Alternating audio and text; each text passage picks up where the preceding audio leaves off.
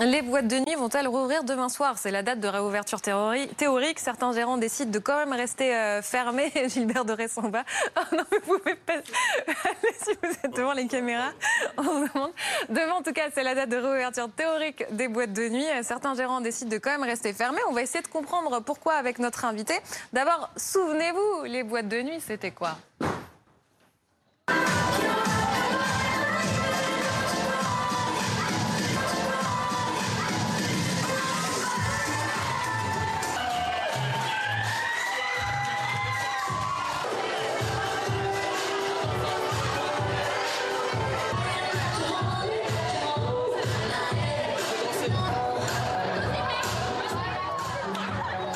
je ne sais pas de quand date cette archive. En tout cas, ça fait du bien de voir ces images. Bonsoir Renaud Barillet, vous êtes euh, gérante de plusieurs boîtes de nuit, président euh, du réseau des musiques actuelles de Paris. Vous gérez notamment la Bellevilloise, il me semble. C'est ça? Voilà, ça nous donne déjà euh, une idée. Vous rouvrez demain et est-ce que ce sera. Est-ce que vous rouvrez vraiment demain et est-ce que ça ressemblera à ce qu'on vient de voir sur les images? Ce sera comme avant ou pas? Alors euh, ça, on va le découvrir ensemble. Il y a encore un certain nombre d'inconnus puisqu'il y a des, on, ouvre demain effectivement, même si euh, on, a un certain scepticisme, y compris dans les équipes. C'est à la fois euh, l'envie de faire et puis en même temps, on attend encore les éléments du décret qui doit apparaître sur sur ce sujet. on ne sait pas si l'activité de bar debout va pouvoir être possible. Or, sans cette activité-là qui est complètement fondue, ça, ça, ça, on ne sait pas encore. Non, donc ça crée effectivement aujourd'hui encore un certain nombre d'aléas sur les possibilités exactes qu'il y aura. On voit à l'écran euh, les, conditions hein, de réouverture, tout le protocole qu'il y a. Donc il faudra montrer pas de blanche, hein, le pass sanitaire, donc ou avoir fait un test PCR de moins de 48 heures. Oui, antigénique ou PCR. Ou, antigénique, ou être vacciné deux doses, euh, et ça fait déjà deux semaines et tout est bon. La jauge est fixée à 75% de la capacité à l'intérieur, donc il y aura moins de monde. Le port du masque n'est pas obligatoire. Je pense qu'il est important quand même d'insister euh, sur cette mesure, parce que certains se disent euh, est-ce que ce sera vraiment euh, comme avant? On peut, on, peut être dans la boîte de nuit sans son masque sur le visage.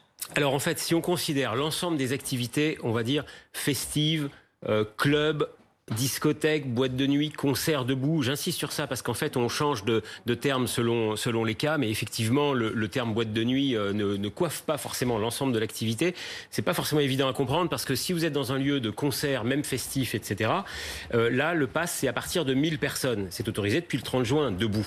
On est très proche, enfin, la frontière est assez ténue entre certains formats de concert debout et l'activité de club euh, nocturne. Donc, ça génère une certaine, une certaine confusion. Euh, alors qu'effectivement, si vous êtes en club type boîte de nuit, discothèque, club de programmation culturelle, club culturel, peu importe, ou même euh, esprit euh, guinguette ou, cabaret, euh, là le masque n'est pas obligatoire. On peut danser, on peut, danser, avec des gens. Mais dès le premier spectateur, on doit présenter en effet le fameux, le fameux pass. Oui, c'est ce pass sanitaire qui nous protège. On estime qu'il n'y a pas de risque de contamination. oui, absolument. Bah, les, les, tests réalisés dans plusieurs pays d'Europe, de toute façon, plutôt été conclusifs sur le sujet pour montrer qu'effectivement, X personnes qui rentrent négatives négative dans le lieu euh, au début en ressortent négatives à la fin. Donc ça, c'est quand même un il y aura du monde ou pas positif. Euh, est-ce que vous, parce que c'est l'autre question, euh, vous, vous, avez vu quand il, a fallu faire des soirées tests en boîte de nuit à Paris, au, Moulin Rouge et au Cabaret Sauvage, ça a été annulé parce qu'il n'y avait pas de volontaires. Est-ce que les gens vont se plier à toutes ces restrictions ou pas?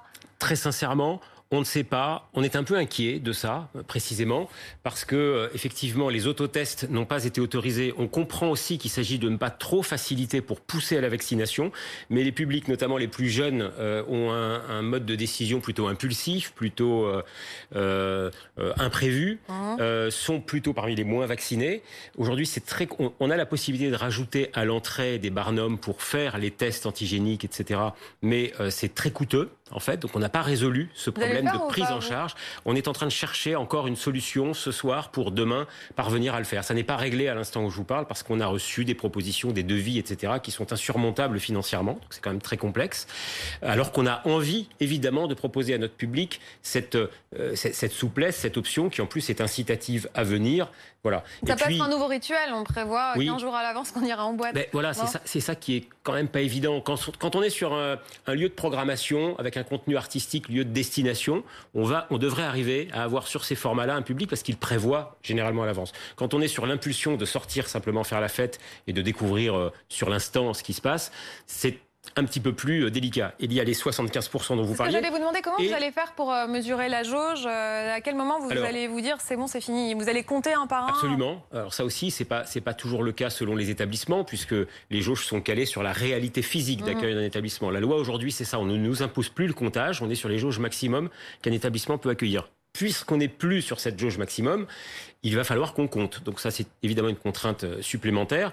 Et je reprécise que le, bar debout est indispensable. S'il n'est pas autorisé, déjà, c'est pas crédible du tout. 3 heures du matin dans un club euh, festif pour un événement électro, hip-hop ou autre, un verre à la main assis ça, ne marchera pas et ça nous dégraderait la jauge non pas à 75% mais à 30% à peu près, ce qui serait en fait catastrophique économiquement insurmontable. Donc ce point ce soir est une grande zone de doute qu'on espère et voir lever. Vous êtes censé rouvrir demain et vous savez toujours pas. Euh, oui, c'est la, la, contradiction parce que c'était bien le 21 juin d'avoir une annonce du président de la République qui soit dans, la, dans le, calendrier, la prévenance, puis la date de revoyure en, en septembre. Mais chaque jour qui passe, cette prévision est pas mal altéré par l'imprécision qui, qui, demeure. Et, le fait qu'il faut harmoniser absolument le concert, le club. Que vous voulez.